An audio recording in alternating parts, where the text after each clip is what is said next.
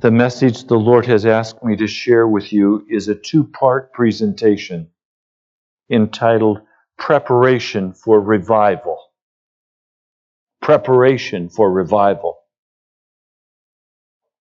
O Lord, as I share what you have shown me and taught me, I pray that you will bring unction to my words, that you will quicken my spirit and that your Holy Spirit will prepare us for revival.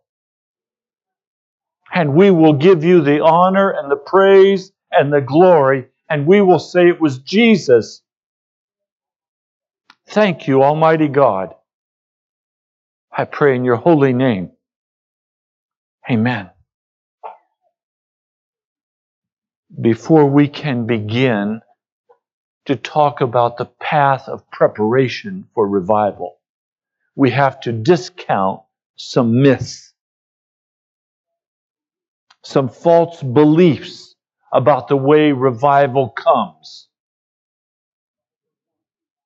Number one, we cannot generate revival ourselves by increasing our religious activities. I know that from my own experience. Beginning to hold all night prayer meeting sessions, beginning to spend many hours in meetings. I've gone that route. It did not produce revival. Revival cannot be produced by increasing our religious activity. It has to come from another source. Number two, we must accept that no man or woman of God, no matter how high their calling or heavy their anointing, can spark the fire of God among us. That revival is not going to come because I'm a great preacher and because I have the anointing of God on my life. If Charles Finney walked into this house tonight to preach to you, he would not bring revival. Revival comes from the Holy Ghost. Number three, we cannot look to great ministries. We may be impressed by their glossy advertising, by their national radio broadcasts, by their personality. But never yet has a national ministry brought revival to God's people. Never has the fame of a pastor produced revival. Number four,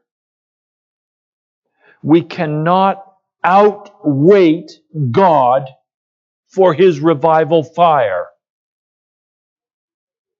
In other words, we cannot say, this is not God's season for revival, therefore we must wait for God's season to come, and then revival will come.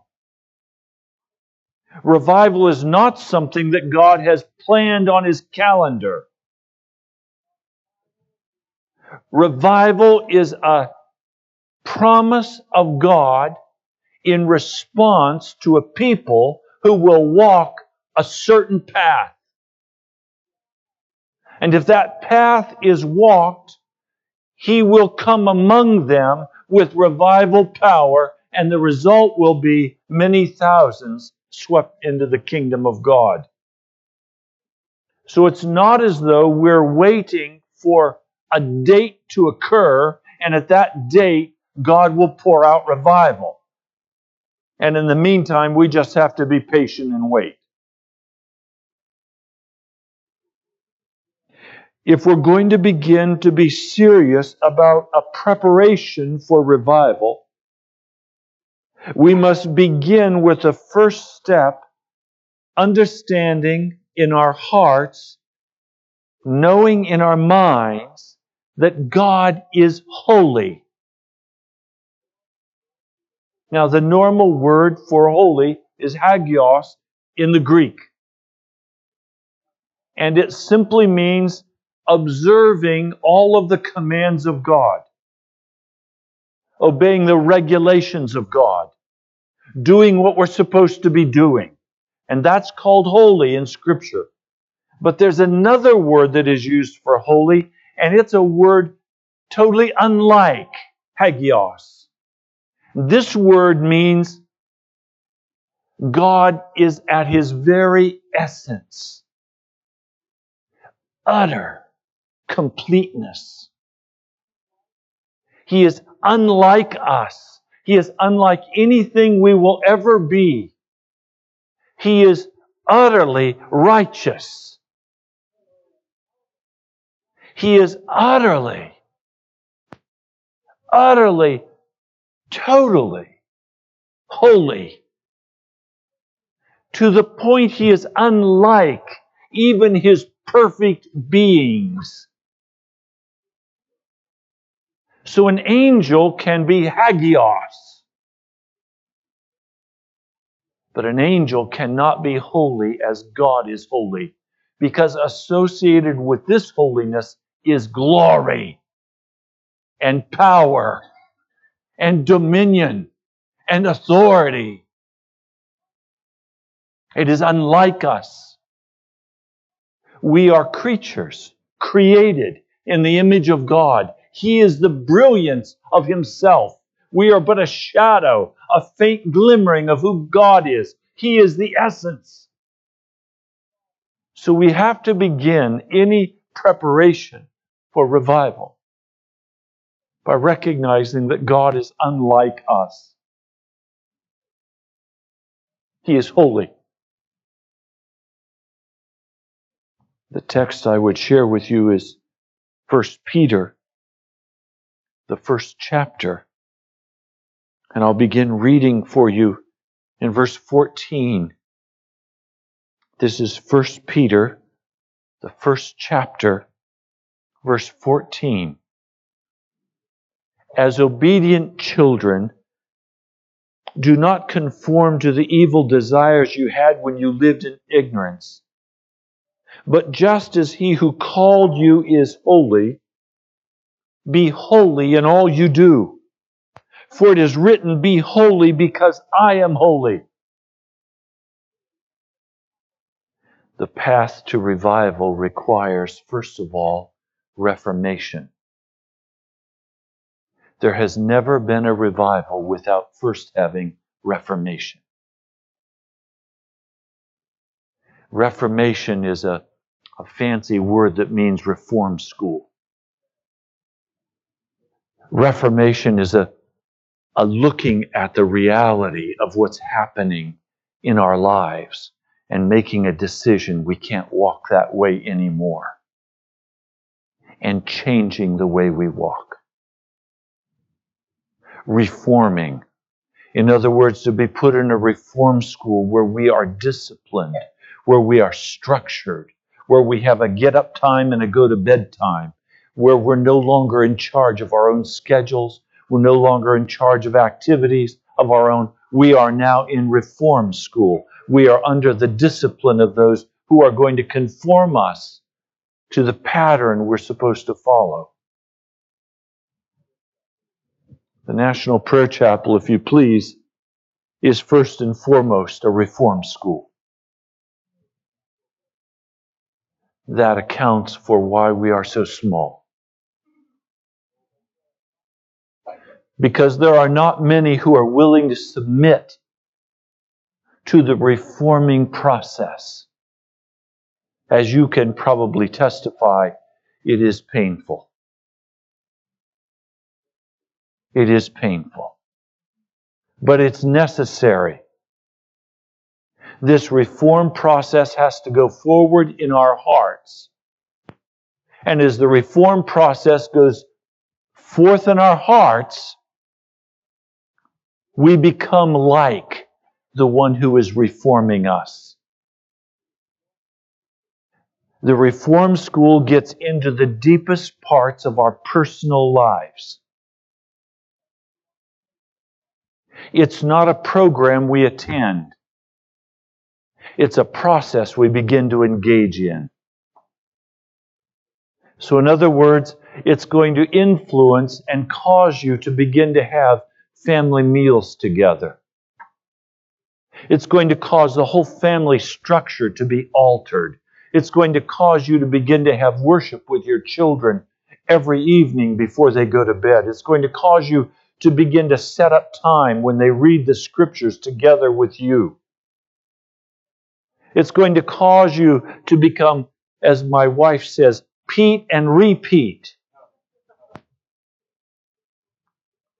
Pete and repeat. It's, it means you're going to do over and over and over and over until they become natural habits in your life, those things which God has called you to do. And those things which are of the world are going to be broken from your hearts by the grace of Jesus. And part of the process that's necessary for us to go through is that breaking and restructuring down to the smallest part of our family's life. The kind of food we eat, the kind of food we don't eat, the way we exercise, the way we spend time with each other, the way we cut off constantly going after the ways of the world and feasting on the things of darkness.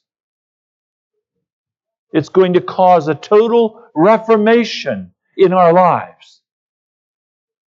And as that reformation is achieved, we are preparing then a path for revival. Tonight I'm going to go through an Old Testament example of revival, one that did not take but the process was correct.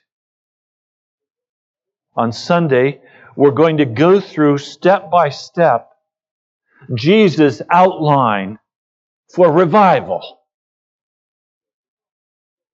So let's go now to the Old Testament and let's walk step by step through the process as outlined in the book of Kings for revival to take place. It begins with judgment. Revival always begins with a word that is spoken into our hearts that convicts us of our sin and causes us to respond in some manner. And that word that came to Elijah's heart that he walked in and spoke to King Ahab was, It's not going to rain in this land again until I tell you. It's not going to rain. In other words, all Holy Spirit power is being withdrawn. You are under the wrath of God. There is judgment upon this nation. You're going to go hungry. You're going to lose your economic base. I'm going to take from you your means of livelihood. You are going to suffer. I tell you tonight, the first step in any revival coming is hearing that word of God spoken into our heart and beginning to walk under the wrath and discipline of God so that He can begin to bring reformation into our lives. I wish this were not so. I wish it were possible for us to say, let's hold prayer meetings three nights a week. No, let's do it six nights a week. No, let's do it seven nights a week and revival will come.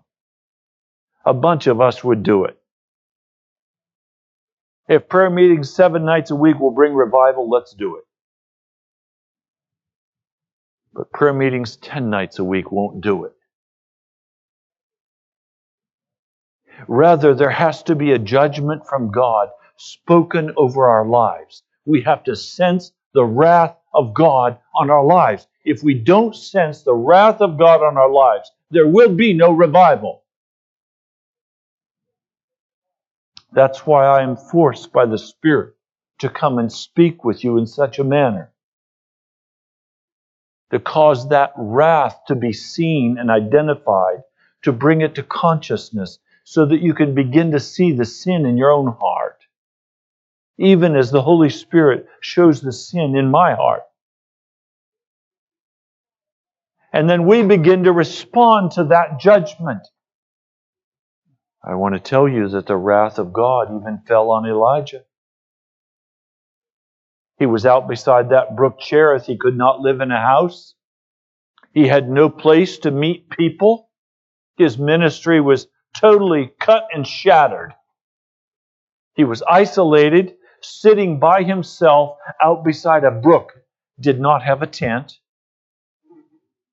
exposed to the elements. I could imagine that, that this man could have gone into a real pity party. Being fed by birds. Do you suspect the first day he pulled off the food where the bird's beak had been? This is not sanitary food. This is bird delivered food. And he probably dropped it on the ground. And so now we have Elijah under the wrath of God, suffering with all the rest of the nation. I wonder if at some point Elijah didn't say to God, Did I hear from you?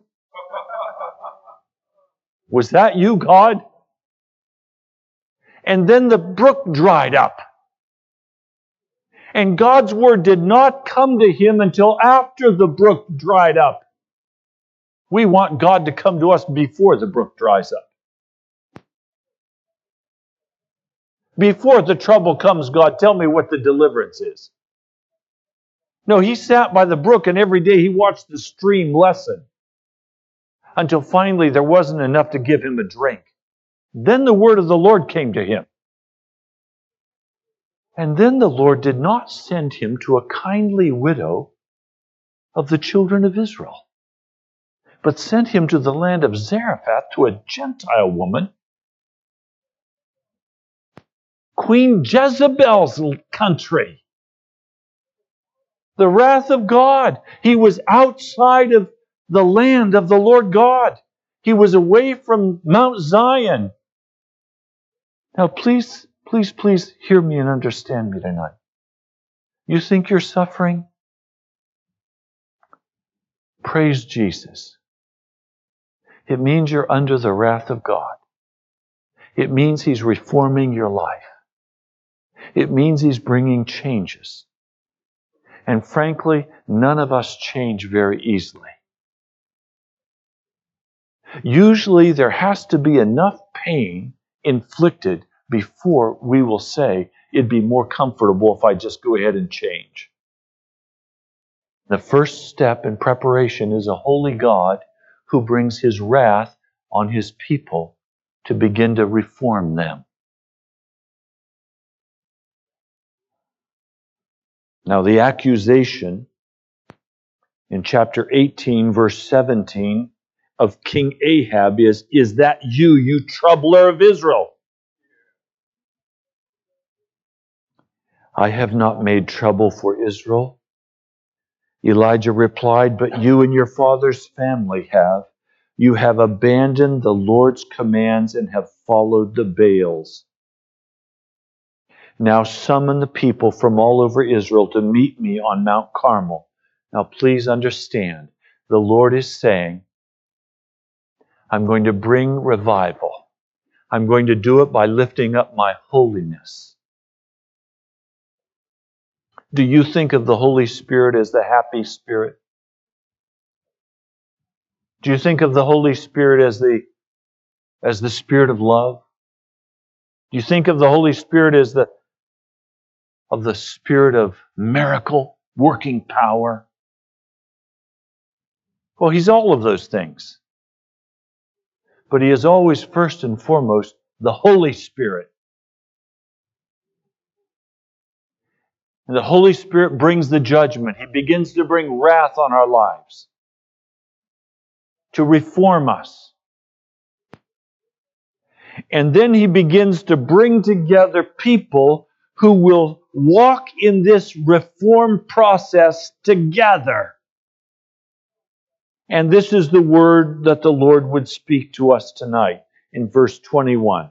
Elijah went before the people and said, How long will you waver between two opinions? If the Lord is God, follow him. But if Baal is God, follow him.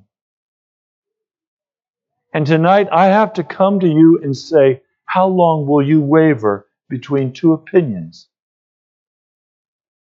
I am not so ignorant as to suppose that the absence of the Spirit of God among us is just because God had some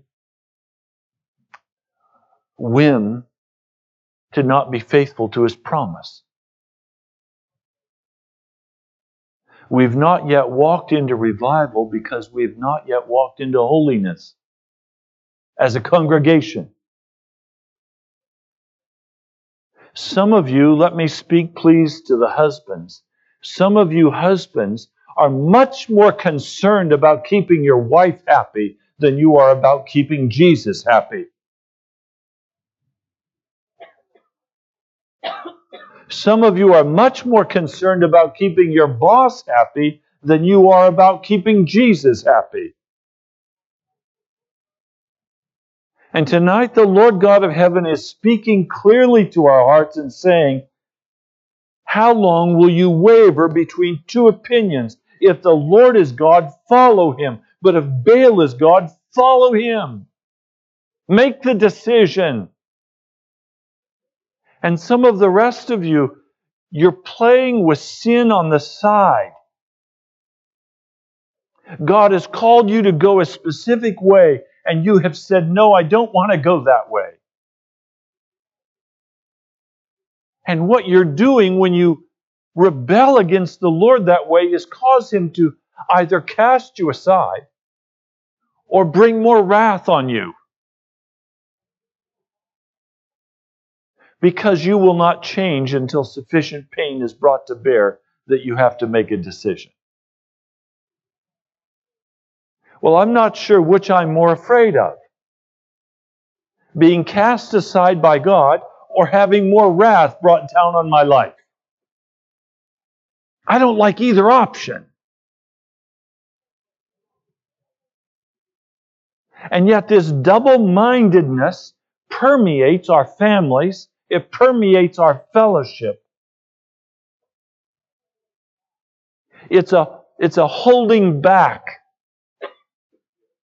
It's a holding back. The Lord is saying tonight, will you please make a decision? I saw a bumper sticker. I always watch bumper stickers. The bumper sticker read, You can ride but you've got to row. You can ride, but you've got to row. Or you remember the old Merle Haggard song, The Pink Cadillac? You can ride, but you got to pay. And so the Lord has asked us to come together as a body and to commit our hearts to a reforming process in preparation for revival. And he's saying, You can ride with me, but you're going to have to row with me.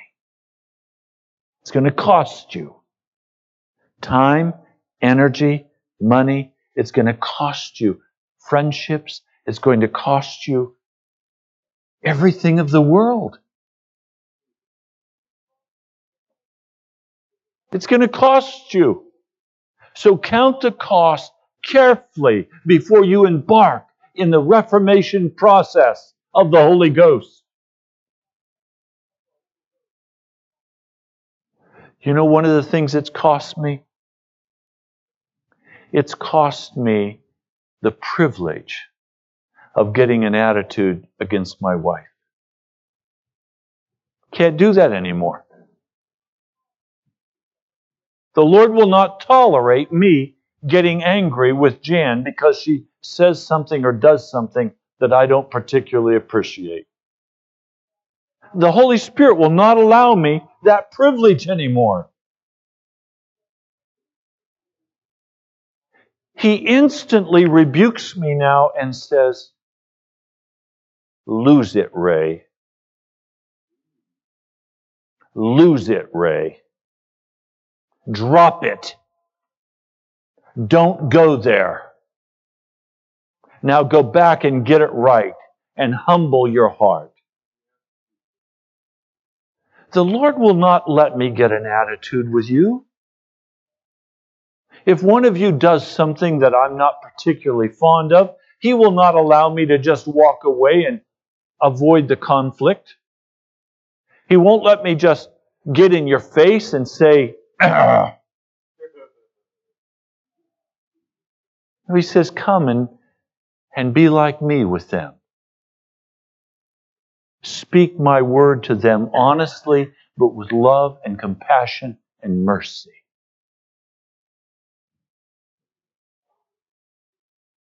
See, when we begin to enter into this reforming process, everything is broken down that we're used to, and a whole new deal is built up. A whole new way of life, a new way of using our time and our energy and our money. All of this is new, and it's of the Holy Ghost.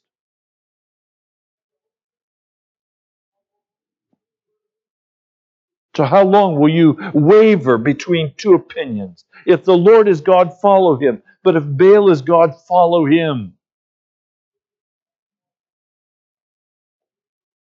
The people said nothing. But Elijah said, I'm the only one of the Lord's prophets left. But Baal has 450 prophets. Let them choose one for themselves, that is, two bulls in verse 23. Let them cut it into pieces and put it on the wood, but don't set fire to it. I'll prepare the other bull and put it on the wood, but not set fire to it. Then you call on the name of your God, and I will call on the name of the Lord, and the God who answers by fire, he is God. Then all the people said, Hey, what you say is good. Let's watch the contest between gods. You notice there was a total con- lack of conviction of sin. They've undergone two years of reform school, and there's still no conviction of sin. Elijah said to the prophets of Baal, Choose one of the bulls and prepare it first. Since there's so many of you, call on the name of your God, but do not light the fire. So they took the bull given to them and prepared it, and they called on the name of Baal from morning till noon. O Baal, answer us, they shouted. But there was no response. No one answered, and they danced around the altar they had made. And at noon Elijah began to taunt them. Shout louder, he said. Surely he is a god. Perhaps he's in deep thought or busy or traveling. Maybe he's sleeping and must be awakened. We have tried so hard in the body of Christ to get revival the way the prophets of Baal go after revival.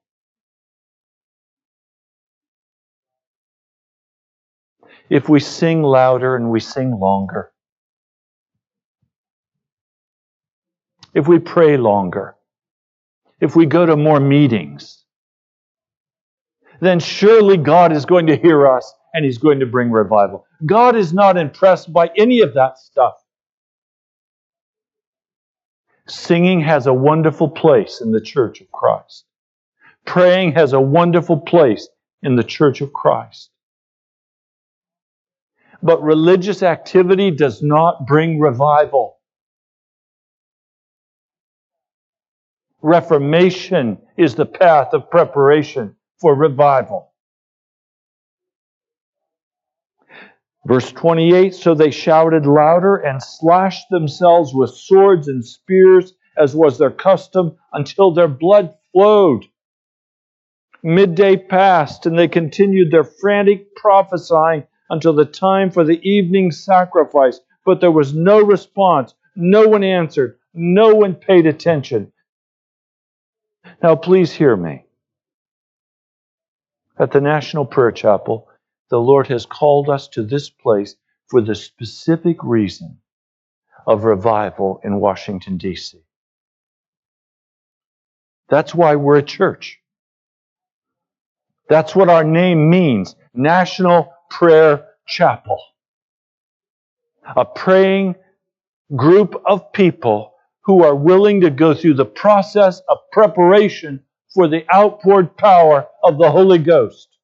Many have come and many have left because they have no heart to go through the process. But let's be very clear about what that process is. It is not slashing ourselves with swords. It's not beating ourselves up.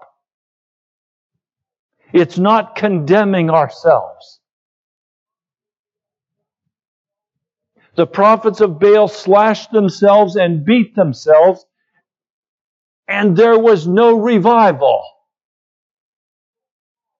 So, revival does not come by the beating up of oneself, self condemnation. Revival does not come by holding longer and louder meetings. Revival comes by a process of reform, of reformation. Now, please watch step by step what the process of reformation was. First of all, it is the time for the evening sacrifice. In other words, there was a sacrifice to be offered at twilight. Now, in accordance with the Word of God, standing on the promises of God, the lamb is going to be offered. The blood is going to be shed. You're already catching where I'm going. Revival comes by the blood.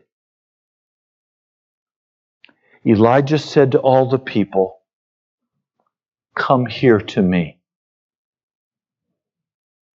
In other words, gather close.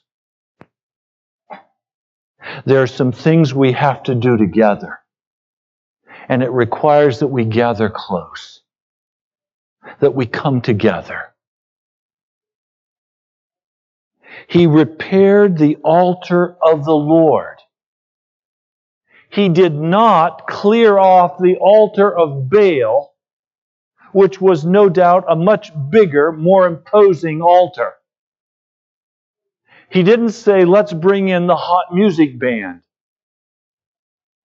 He didn't say, let's bring in a named speaker.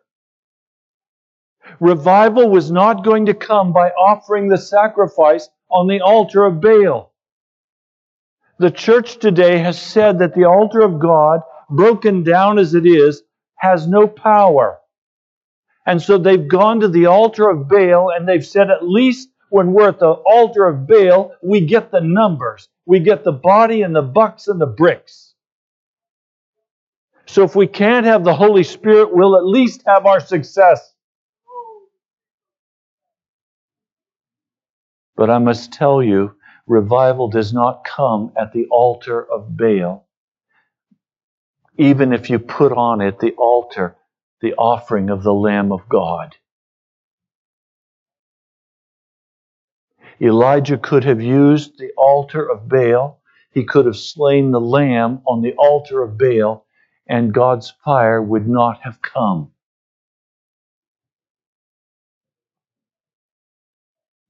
Now, he had a repair process.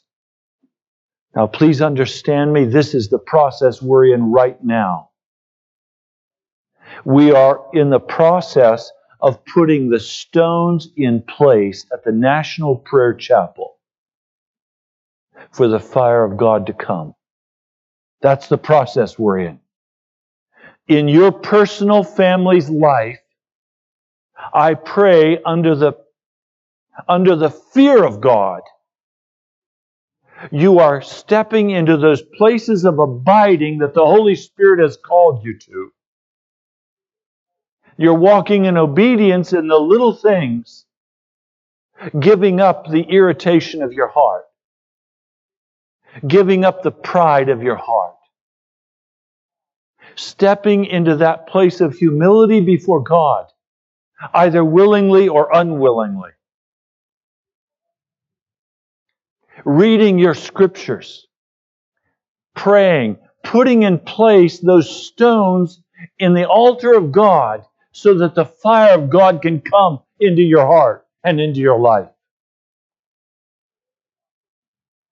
When the altar is broken down, you have no place to offer the sacrifice. So the altar has to be built back. The foundation stones have to be replaced. Some of you in your marriage, you need to go back and repent one to another and replace the foundation stones in your marriage. Some of you in your marriages, there are certain topics you can't talk about because you get too mad if you talk about it. Those things you have to go back and talk about and repent to one another for the stubbornness of your hearts for the bitterness of your spirit and say, honey, I'm sorry. We can talk about it. And you've got to begin making a vow one to another. There isn't anything we won't talk together about. We're going to talk about it all, and we're going to pray for one another, and we're going to encourage one another, and we're not going to accuse one another. And the D word will never be used again. Never again threaten with divorce. God hates divorce. It's not an option. It's not an option. If I were to say to Jan in a bitter argument, I want a divorce, I can tell you right now she, what she would do because we've already talked it through. She'd go downstairs and get a suitcase and start packing me. Start packing me. Because divorce is not an option between us. And if the nuclear word is used, we mean it. It's over. And it means we have turned against the living God of heaven. We have fled from his mercy and we have asked for the wrath of God to fall upon us in eternal judgment. We will not walk that way. We will not play with that word. When you make a decision that you are going to follow Jesus, you're not going to bend one way and the next way and blow with the wind. You're going to walk straight ahead. You begin to rebuild the altar of your life and in your church. And you begin to put in place stones that are not again to be moved. And so you settle certain things. No longer in our family will we ever cut each other down, even in joking. No longer will we in any way belittle one another. Always will preserve the dignity of our spouse. No longer will we belittle the children. We will hold a firm line and a firm hand with great love and great mercy. It's not a child centered home, it's a Jesus centered home. It means you begin to put in place all of those stones of reformation that God has asked you to build into your family because the fire of God's going to come on your family. He said, Come close. He begins to repair the altar of the Lord which was in ruins. He takes 12 stones, one for each of the tribes descended from Jacob. You notice it does not say descended from Israel. descended from the heel grabber, because which of us is not a heel grabber? To whom the word of the Lord has come, saying, Your name shall be Israel.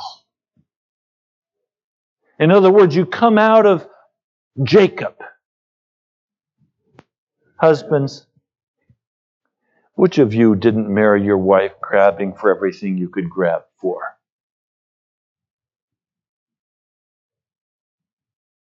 You wanted your wife to do it your way. You wanted to go about doing your own deal and have your sweetie follow you and pick up all the dirt. But in the Lord, it doesn't work that way.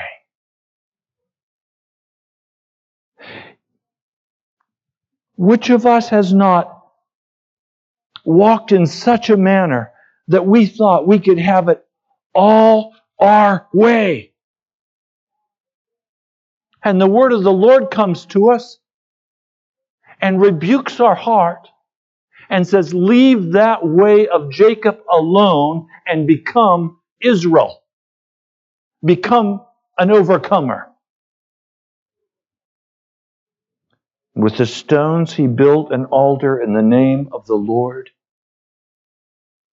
He dug a trench around it large enough to hold two seahs of seed. He arranged the wood, he cut the bull into pieces, he laid it on the wood. And then he said to them, Fill four large jars with water and pour it on the offering and on the wood. Do it again, he said. They did it again. Do it a third time, he ordered. They did it the third time. The water ran down around the altar, even filled the trench. At the time of sacrifice, the prophet Elijah stepped forward and prayed. Now, wait a minute. I want you to get this. After we've done everything we can do to obey the Holy Spirit in reforming our families, revival has not come yet. I mean, it would seem that we could say, okay, God, I'm ready. I did my part, now you have to do your part. That's not how God works. But I do want to show you how God works. Now, with a simple prayer of belief, trusting in the blood that is shed, Elijah begins to pray. He doesn't begin to slash himself. He doesn't begin to dance. Doesn't begin to sing. Now he simply begins to pray a short prayer.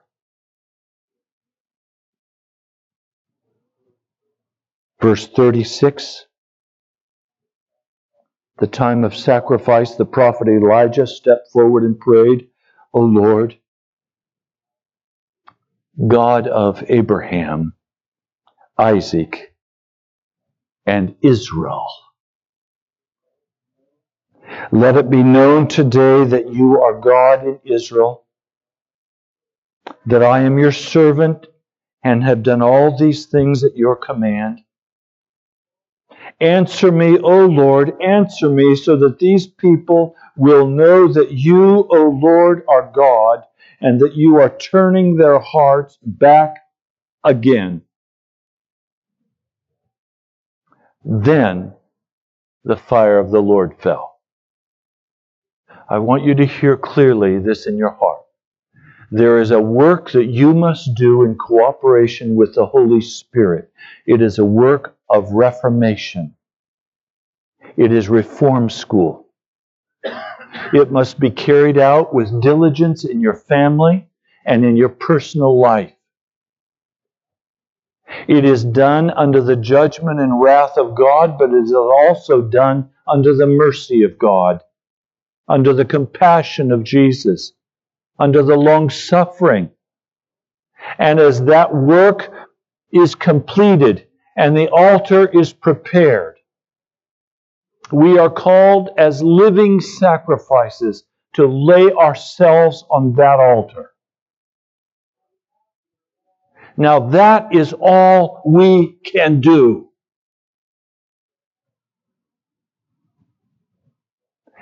And it's up to God to act. I can't tell you the joy of my heart, time after time after time, as Pastor Jan and myself, with many of you, have done exactly what the Lord has told us to do. We've done exactly what He told us to do. And then He sovereignly moved. And when you become accustomed to seeing the Almighty God of heaven move in response to your plea, there is nothing in the world like it. Deliverance from every sin, every bondage is provided. Every resource that's necessary is provided. Every healing that is required is given. The Lord provides and builds and shapes because He wants one thing. He wants vessels useful in His hand. A man asked Charles Finney, Tell me, Brother Finney, I've been praying for the Holy Spirit, and He has not come. Why has the Holy Spirit not come in response to my prayer? And Brother Finney answered, I would advise you to examine your motives for asking for the Holy Spirit. And the man replied, I'm asking for the Holy Spirit because I cannot be a happy Christian without the presence and power of the Holy Spirit. And Pastor Finney responded, The Holy Spirit is never given to make us happy. The Holy Spirit is only given for one purpose to make us useful in the hands of God to accomplish His purpose.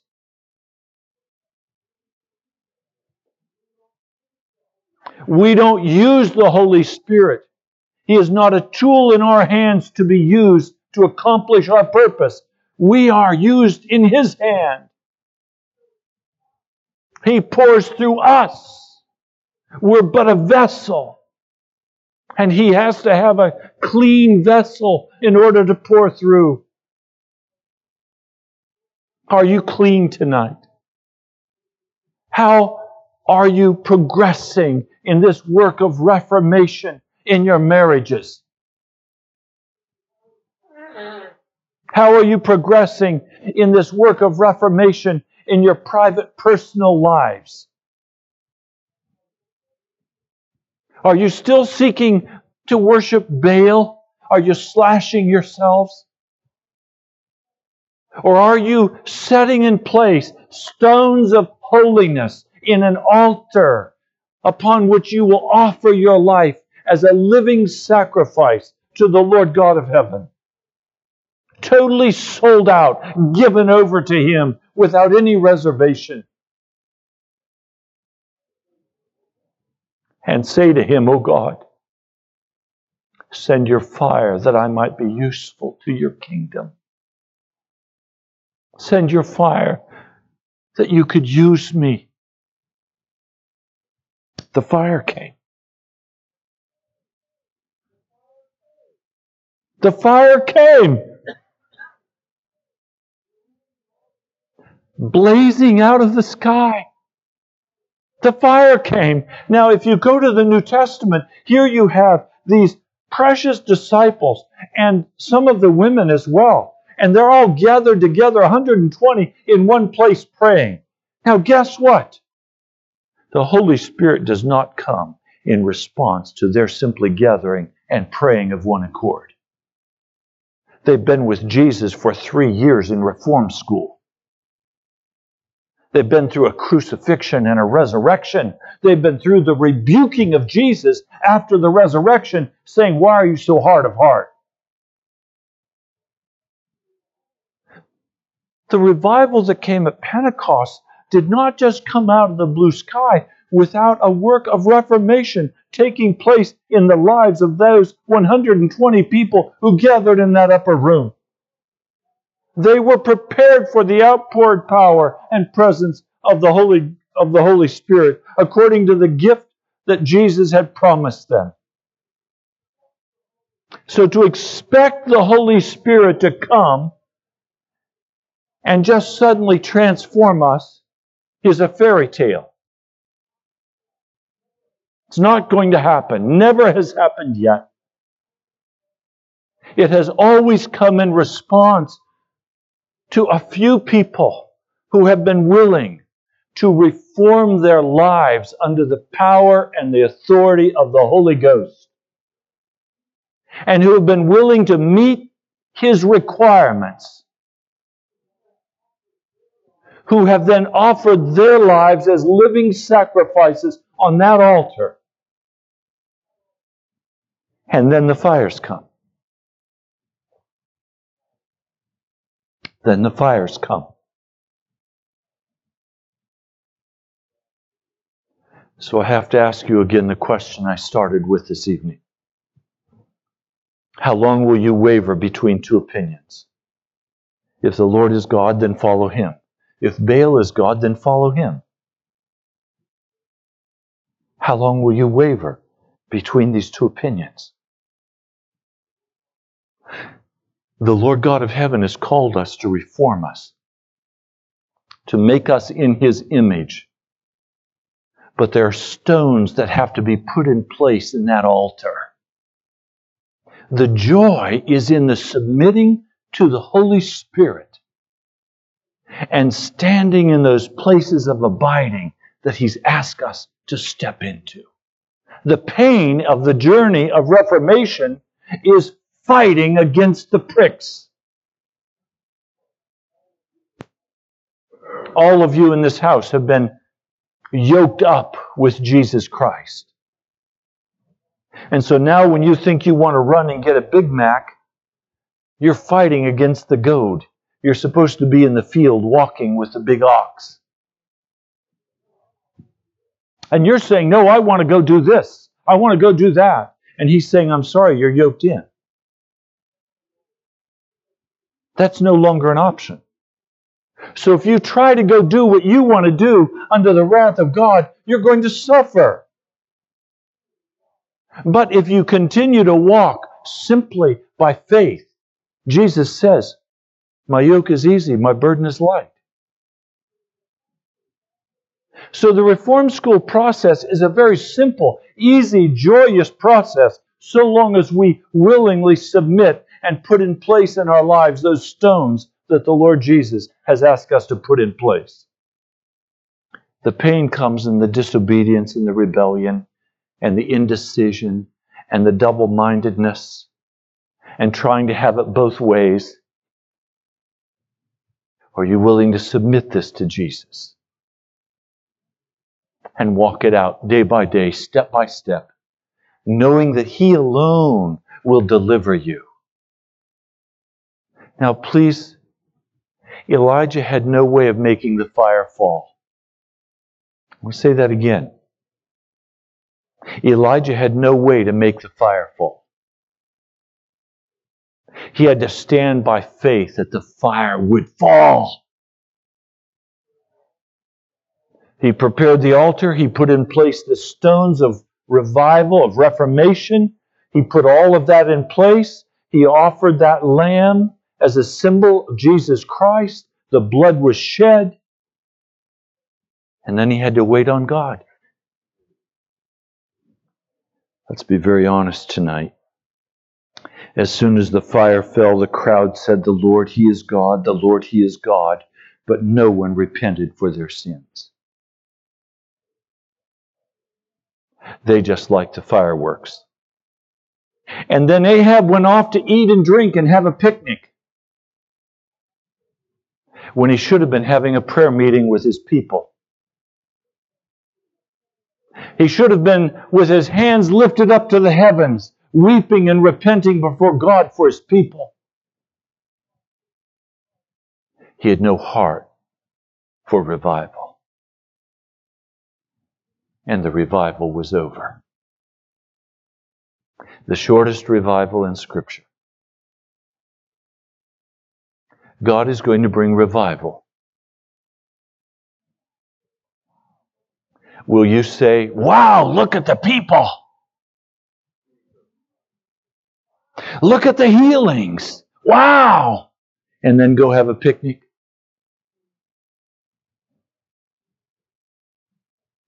Or will you have accomplished the work of reformation in your life so that you can be useful in the hand of God for what He wants to accomplish? Let's pray. Almighty God, I thank you for the famine you brought upon us. I thank you that you would expose each of our hearts so clearly that we could not hide in a crowd. And I pray now, Almighty God, that this work of reformation will be completed in each family, in each marriage, and in each person who comes to this house. I pray, Lord, that the work could be tested by fire and stand up through it. And Lord, by faith, I come tonight asking that when the altar is built, your fire will fall. I pray in Jesus' name. Amen. Pray that you have been awakened today by the Holy Spirit to a new hunger for Jesus and His holiness. If you need someone to pray with you, call 703 490 8723. That number again, 703 490 8723. You can contact us by writing to the National Prayer Chapel, Post Office Box 2346, Woodbridge, Virginia 22195. That address again, the National Prayer Chapel, Post Office Box 2346, Woodbridge, Virginia 22195. Come worship with us on Thursday evening